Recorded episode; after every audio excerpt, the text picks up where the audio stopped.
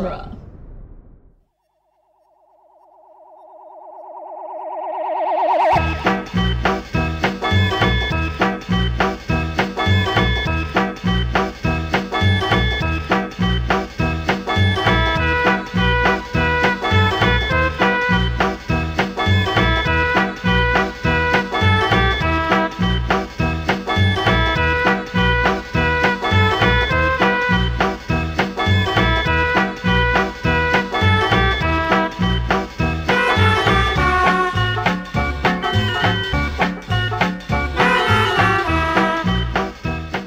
Welcome back to the Cornetto Minute, the daily podcast where we review and reanimate the Zomromcom Shaun of the Dead 1 minute at a time. I'm Scott Corelli. And I'm Nick Jimenez. Happy Monday, everybody. So today we'll be taking a bite out of minute 16, which begins with Liz asking Shaun, but I thought you said it was all okay, and ends with Shaun buzzing the apartment again after a failed attempt to climb up to the window. Yeah. We talk a lot about how one of the benefits of this show in general for us, like, you know, in the context of why are you doing this, it does change the way you think about story, whether it's directing or writing, in that you kind of are thinking minute by minute, which I think keeps you in the present, you know. And I like movies that fill, where each minute feels like it's just full of story and creativity. And I just love how tidy this joke is, that it fits so easily inside of this minute that we're going to talk about. Yeah. It's good. And it's a nice, again, it's that index card method of the setup to a payoff we're going to get later, in the movie. 'Cause, you know, this movie, I would say, even more so than, you know, the last series that we talked about, Back to the Future. Back to the Future has set up some payoffs, but they're sort of a little more indirect, if that makes sense. Sure. They're kind of lay-use fare sometimes, a little bit. Right. Well, I mean, it's always like, it is technically a setup and payoff, but they're not like repetitive in any way. You know, it's not like a chorus coming back in a song. Right, exactly. That's a really good way of putting it. Yeah. And but in this movie, and really in all of the Cornetto trilogy, it's a lot of very specifically that chorus repeating with, like, you know, you've like got when red you have, on you. Yeah. Or like when you've got, like, in a song where you have a chorus where, like, one or two lines in the chorus will change. You know? Yeah. You know, depending on what part of the song it is or what have you. And that's kind of what we have here, because we have this setup here, and we're going to get this beat for beat repeated later, but it's just going to be slightly altered due to the situation, and I guess the ending is different. But it's interesting that they, you know, Wright and Peg found a way to, it's just an interesting way to, like, tell a story. It's an interesting way to, you know, use the language of cinema to, like, tell a joke, because this is a joke on its own, but then it's also a setup for something later, which is kind of, I think, the way that they hide their setups and payoffs is that the setup is a joke. It's not just exposition. Yeah. It's they base it in, like, circumstance and, like, character. Like the joke of "you've got red on you" is in the zone of, like, you know, this is a movie about sending up lovingly, like, the Great British Reserve, and, like, how even in times of like massive panic, there will still be, like, that kind of, hey, you know, we still have to keep up appearances, like, we can't make a fuss, or you know, you've got red on you. Is like a funny, it's funny because you're hearing it again, but it isn't hollow. Right. It isn't like just an empty joke, which I think audiences can feel when it's like an empty joke in a movie. Absolutely. So going back to the beginning of the minute, this whole revelation to Liz that Shaun didn't book the table like he said he did. Again, I mean, we kind of talked about it a little bit already last week, but the fact that you know, he's, I guess maybe it's just that he's under pressure and that he feels like he needs to say something. And so he says the thing that Ed suggests. But it's, there's gotta be another restaurant you could have said. It's like just anything else. Yeah. I mean, I understand. We're supposed to be frustrated with Shaun. Mm-hmm. But it is like a notch away from like almost unbelievable. Yeah. That this man just can't think of another fucking place to go. I know. In London. Just one other place. Like literally anywhere else in town. Like he probably could have been like, do you want to see a movie? That would have been better than than saying the Winchester. He knows that this is the Winchester is practically a yeah. It's the spark of the argument was the Winchester. So why would you bring it up here? It's crazy. It's But it is such a sensitive word. Mm-hmm. It's such a loaded, like the Winchester is so symbolic at this point for both of them that he just throws it out there. It's grounds for a breakup, which, you know, spoilers is a common, like a runaway train. Mm. The sexes, that movie I just saw that had that line in it. So I will say what I do like about this, again, this is that sort of repeated chorus thing again. Yeah. Here she says, so what's the plan then? And he suggests the Winchester, which of course is going to become the plan later in the movie. Yes. Yeah. But so it takes on a new meaning, new context. Right. Exactly. And I like that, you know, this point of contention for them of the Winchester also like eventually becomes their salvation in a way, but also not, because it like destroys everything and everyone that they've ever loved. It is simultaneously their Paris and their Casablanca. Yeah. Yeah. It's really interesting. I just really like the repetitive nature of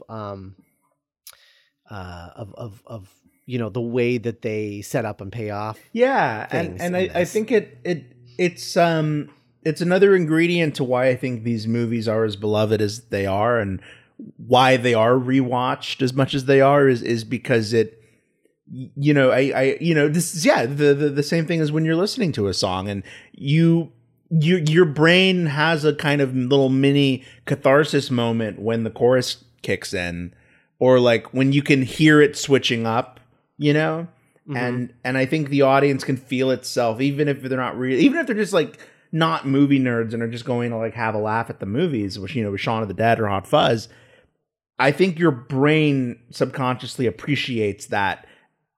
Because it feels like it's being rewarded for paying attention. Like, oh, I get that. It's like, so what's the plan? The Winchester. I get that because I was paying attention, and it's like a little laugh for me.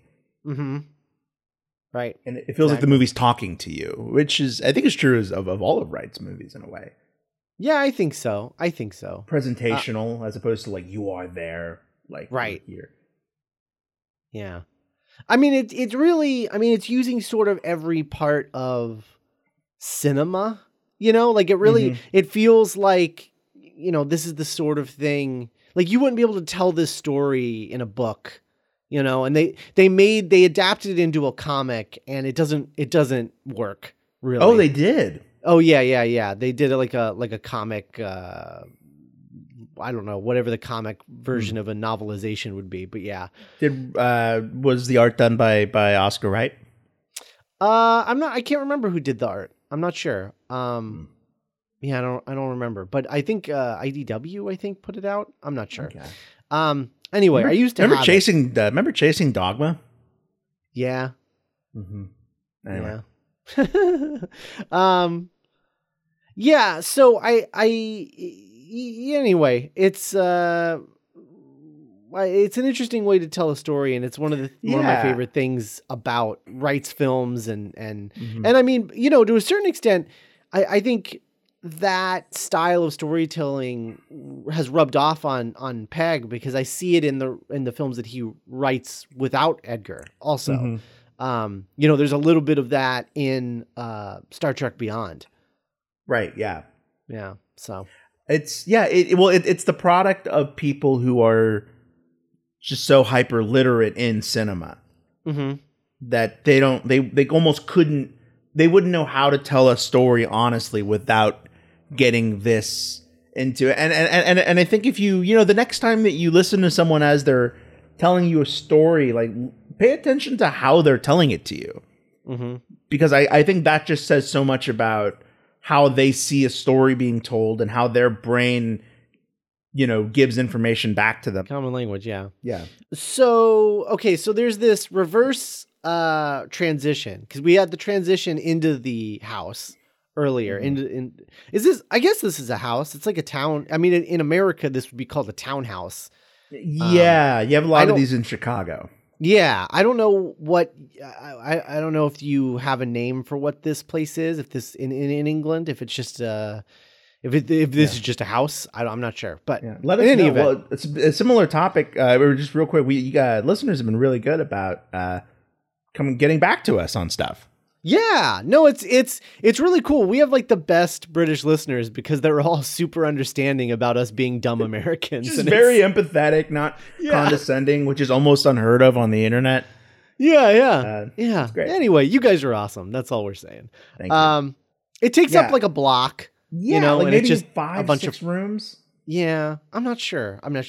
Anyway, So when we transition to the house earlier, we get, front door, the flowers are dropped in the sink, and the yellow pages are open, right? Right. And then now here we get the reverse transition. The yellow pages hit the floor, the flowers are grabbed out of the sink, and the front door is open.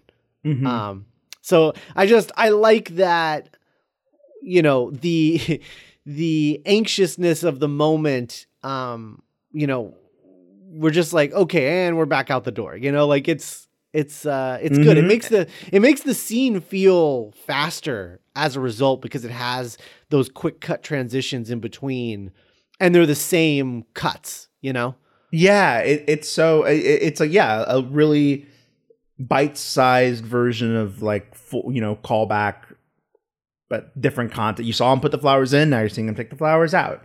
That's telling you that told you that he was home. This is telling you that he's leaving. But it's also setting up, wait, why is he grabbing those flowers? And maybe you don't get that, but you did see it. So when we'll talk about it later on, when that joke is paid off, you're like, oh, because I saw him do that. I saw him pick the flowers up. Mm-hmm. Mm-hmm. And it's just, it's clean more than anything.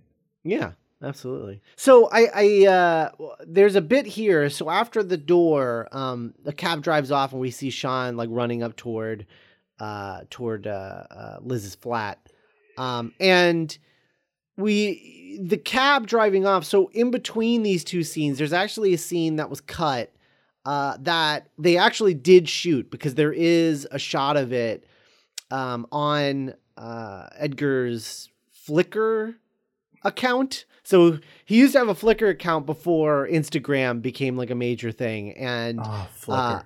And so he would dump like behind the scenes photos on his Flickr account. And there's like a ton of Scott Pilgrim. I think he joined around Scott Pilgrim era. Mm-hmm.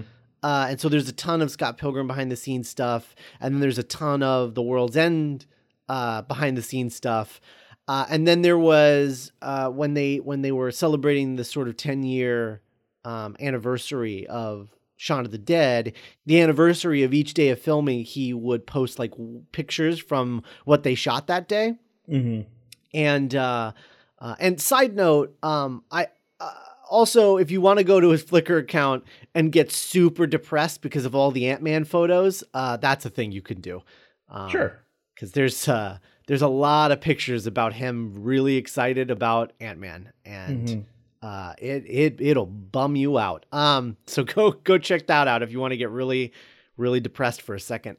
But yeah, there's a shot around day 19, or I think day 19, where Shaun is in the back of a cab and there's a cab driver talking, and he's like in the back seat holding the flowers, like really anxious. And you can tell he's like not really listening to the cab driver because he's like so focused on getting to Liz's apartment. And in the scene, the driver is saying, so he starts reaching through the window and moaning at me, and I can't understand what he's bloody going on about. So I drives off. Bedlam. So that was a scene that was cut out in between the transition and the cab screeching off. Not unlike the subway track sequences, not necessary, it's a good cut. I think it quickens the pace. It keeps everything going at a clip, and it's not a particularly funny scene. I think just like the suicides on the subway track, it's not a funny scene. It's just an exposition scene. And If it's not doing both things at once, if it's not doing at least two things at once, I feel like they just cut it. Because every scene in this movie does at least two things, and those don't do two things at once. And so I think they just cut all of that stuff. And like, we know. Yeah, right. We know what's happening. We know what the movie's about, and we know from the Pigeon Tramp that zombies are happening, and we know from the car accident from last week that stuff is happening. So we don't need more stuff. And really, I like that it keeps it more subtle, because you don't have people directly talking about how they saw zombies and Sean's just ignoring it. Yeah, no, it breaks that thread of it all kind of being like Sean's like weird Pirates of the Caribbean ride where he's just like getting passing glimpses on rails of like what's going on around him. Right, exactly. So, and I'll probably post that image on the Facebook group. So sure, yeah, or just link to Flickr just in case. Yeah, that too. I'll do both. So anyway, we're at the apartment block now, and Shaun is trying to buzz in. Now, let me ask you something. I kind of wish that we had a lady on the show right now. So I'm gonna pose a question to our listeners, and I'm sure this will bring up as we have as we start prepping for guests and things very soon, and we'll try to keep these questions in the back of our minds so that we can ask their opinion on these things. Have you? Well, you probably haven't, but like, have you ever been in a situation like Shaun where you are trying to talk to someone who is who doesn't want to talk to you? Are you asking me? Yeah, I'm asking you. Okay. I'm asking like where they don't want to talk to you because they're mad at you, and so their friends are telling you to go away or to not talk to them. Oh man, I'm gonna sound like I'm like a, this is gonna sound like a lie, but I really can't remember this happening to me. I'm pretty doe-like when it comes to conflict. So like if someone is giving me hints that they're mad at me, I usually leave them alone. Sometimes I would leave people alone because I thought they were mad at me, and then they would be like, "Are we cool?" And I'm like, "Oh, I thought you were mad at me." Like because I sneezed, and I'm like, "Oh, my brain." But yeah, like maybe when I was like, but this feels so specific to like a relationship problem. I've definitely been David and I, like less. Hopefully, I've been more diplomatic. But, okay, so you've been involved in a situation like that. Yeah. Where it's like, hey, man, I don't know if you should go over there right now. Like, I think they need their space, Uh-huh. But yeah, it's very important to. But then again, there is something. Sean's problem isn't that he's too intense, That I don't. Well, think... that's the question that I'm trying to get to. Okay. Is that what? okay, so it's a touchy subject, right? It's a touchy thing because from Shaun's perspective, and I've definitely been in a Shaun situation where you know a girlfriend is really mad at me, and she's put basically like guards in front of herself in the form of her friends who are like telling you to like get away. Yeah. And it's a thing where like, it's never a situation. Like it's one thing when that happens and it's definitely like an abusive thing, which I've definitely been, I've been the friend in that situation where I'm like, no, you don't get to talk to her anymore. Or, of course. Yeah. Or you don't get to, you know, whatever that I've definitely been in that situation. Yeah. Like, hey, for real, you really need to leave this person alone. Right. You need to back off and go away. But there is a certain level where it, you know, like this situation, I'm almost wondering, do you think that, Liz asked Diane and David to do this, or are they taking it upon themselves to do it for her? In this specific case, the vibe of this scene is I don't think they're doing this for Liz, or at Liz's behest. Does that make sense? Oh, okay. Yeah. I think they seem like because that's a thing too, where the friends take it upon themselves and can sometimes create more animosity because maybe that's their objective, even if it's not the girlfriend's objective, right? Because they don't like the boyfriend, and they're like, oh, thank God, okay, hey, she doesn't want to talk to you because you're a piece of shit. Yeah, we're gonna get him out of your life now. Yeah, she doesn't want to see you. Haven't you done enough? Like, right. That kind of, this exactly, and in this particular case, I think obviously this is more so coming from David, who wants Liz for himself. Of course, yeah. Where Di is you know, a pretty decent friend, and I think really does have. I have a. I'm not going to bring this up now, but it. But yeah, I think Di's. She's definitely trying to mediate. I mean, whenever she talks to Shaun directly, it does kind of have that school counselor like energy to it, where it's like, if I can just get through to him, maybe I can help him get on a good path. So I guess my question to our female listeners is, have you been on the receiving end of a situation like this, where you are the one being protected from your friends, from not an abusive guy, just a guy that you're mad at, like a boyfriend that you're mad at, or are just broken up with, and he's trying to talk to you, and you're either trying to keep him away or they're trying to keep him away from you without your permission? How does this whole situation read to you, I guess, is what I'm asking, because, you know, from my perspective, it feels a little shady on the side of the friends of like, you know, let them, you know, work through their problems. Like they haven't broken up yet. They're a couple, like let them work through their problems. But then again, you know, I would always be the Shaun in this situation because I'm a guy. So I'm curious about like the woman's perspective of a situation like this. Is what Shaun's doing okay? Is this okay? Or is this actually like a problem and or like manipulative in any way? Like what is the situation here? I'm just curious. From my perspective, well, two things. I think when it comes to David and Di, it can be very risky or very easy for it to become like performative or like just stirring the pot. And maybe that comes from me being around a lot of theater kids when I was like growing up. Oh, but, sure.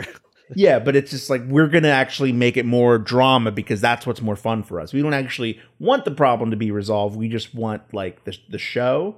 And and I don't think David and Di are at that level. But I there is a little bit of like, hey, like, why are you like, let her speak for herself? Like, why are you like protecting her? But then also from like the Shaun angle, again, from my perspective, is Shaun's problem seems to be that he doesn't want to like do anything, or like, you know, he has like no motivation. And so I would think it would almost be worse if he just like put the phone down and just like sat down beside Ed. Yeah. Right. I mean, it would seem so, but I don't know. Yeah. But then the other question though, does Liz live with David and Diane, or are they just over there to? Are they just over there to like go out? Because she says they're going to go out in the next minute, and then if they don't live there, what are they doing answering the intercom buzzer unless it's at Liz's behalf? Wow. I don't think I ever imagined them all not living together, but I'm just now realizing how faulty that is. Maybe Diane and Liz live together and David lives somewhere else and he's over there because they're about to go out. David driving there to do this feels very right to me. Yeah. I don't know. It's not in the. I know in the script it says Liz is flat. Okay, but that you know, that's also you gotta realize, you know, story wise it is Liz's flat. Right, story wise it is Liz's flat because that's the goal. It's like Shaun is going to Liz's flat. It doesn't matter whether Diane lives there or not because it's Liz's flat from Shaun's perspective. Yeah. So who knows? I'm not sure. I'm posing questions because I'm curious about this whole situation because I've definitely it's that kind of thing where I've definitely been in Shaun's shoes in a situation similar to this, and I look back at those moments of my 20s where I would do stuff like this and I'm really embarrassed by it, you know? So vulnerable. Yeah. Well, yeah. And well, it's not just that. It's just like, it feels like a mistake in retrospect. Why would I have done that? Like that was a weird move of desperation and you shouldn't have done that. And then once you did it, you felt stupid because they all made you feel stupid and small. So like, why did you do it in the first place? You should have just left well enough alone. And so I'm just curious, like what is this like from the perspective of Liz? Like, have you been Liz in this situation? And if you have, I want to know, what you guys think. Obviously, again, you know, Shaun's not an abusive boyfriend. So obviously if he was an abusive boyfriend, that's a whole other situation. But humans breaking up. Right. If it's just a normal boyfriend that you're breaking up with for like a normal reason and he pulled something like this, what is your perspective on it? Is this okay? Or is this bad? Should Shaun have left well enough alone? Or like Nick said, would that have made the situation even worse because of the origin of the argument being that he doesn't do enough? I guess it really is a case by case basis. 'Cause then, you know, there are boyfriends who are just as, you know, like, this isn't going to work. Like, this needs to break, you know, we need to end this relationship. But the guy is very, very like, let's go somewhere every weekend. I'm going to give you like all these like romantic gestures and big stuff. But then you kind of see that it's maybe that, you know, sometimes you don't need another romantic gesture. Mm. Like, I think about that sometimes where it's like, well, yeah, but you've already, and like, it becomes the opposite problem where it's like, I feel like we're not allowed to just stay in and like turn off. Can we not do that together? And this feels like the opposite problem where I feel like we just turn off together and we never, you know, so it's super, relationships are so specific and so case by case. Right. Yeah, I guess that's true. And I definitely have been I've been in the opposite situation where I've broken up with a girl and then she's come round to talk, but I always talked. But I don't know. Maybe that's you because I don't. Die. I've never had a David and Die. But also, it could be a situation too where like I just completely feel unthreatened because I'm a guy. Women have a totally other problem that they have to deal with. But I could never see Shaun as a threatening person, so I don't know. I don't know. I'm just I'm curious. Yeah, well, speaking of Shaun's threateningness, can I tell you something that it's kind of embarrassing to say out loud now, but when I first watched the movie and for a while afterwards, I thought the joke was that the sound of someone climbing up the window was a zombie. Really? and not like a zombie trying to climb the wall. Oh, and not Shaun trying and failing. But wow. Yeah, the sounds of Shaun like struggling up, and you know, and I guess in the moment, I mean, it's shot very dramatically, and they're like looking at the window with dread. I guess I could see, if you weren't, I don't know, if you were just sort of like not critically watching the movie at all, I guess I could see like why you would feel like, oh, this must be like a zombie, because it's like scary music and it's being shot very dramatically and stuff. So. Yeah. And then when he asked like to let him in, I guess you would think like, there's zombies out here or something. I don't know, but. Oh, I just thought he had been standing there. Hmm. Interesting. And was, I don't know. It makes no sense, but it's what I thought. Well, in any event, I really like the joke of him trying to get up there, and it just doesn't work. And I like it. I like that it pays off a little later in the movie. Yeah, and just really hammering home how even at his most desperate, Shaun just is not equipped to help himself. Yeah. Yeah. All right. Well, I think that's all I've got for this minute. It's kind of a heavy minute. You know, I don't, again, I'd love to hear your perspective. If you've ever been, if you're a woman and you've been in Liz's shoes before in a situation similar to this, I just want to know, like, generally, like what do you guys think about this? Is this bad? Is this weird? And like, a little too clingy or a little too desperate? Like, what do you guys think about this move that Shaun is pulling here? Is this a bad move? So I just want to hear your perspective. If you're comfortable sharing your personal stories about a similar situation, that'd be cool. If not, just a general feeling, yay or nay, would be good. I'm just curious. So let us know.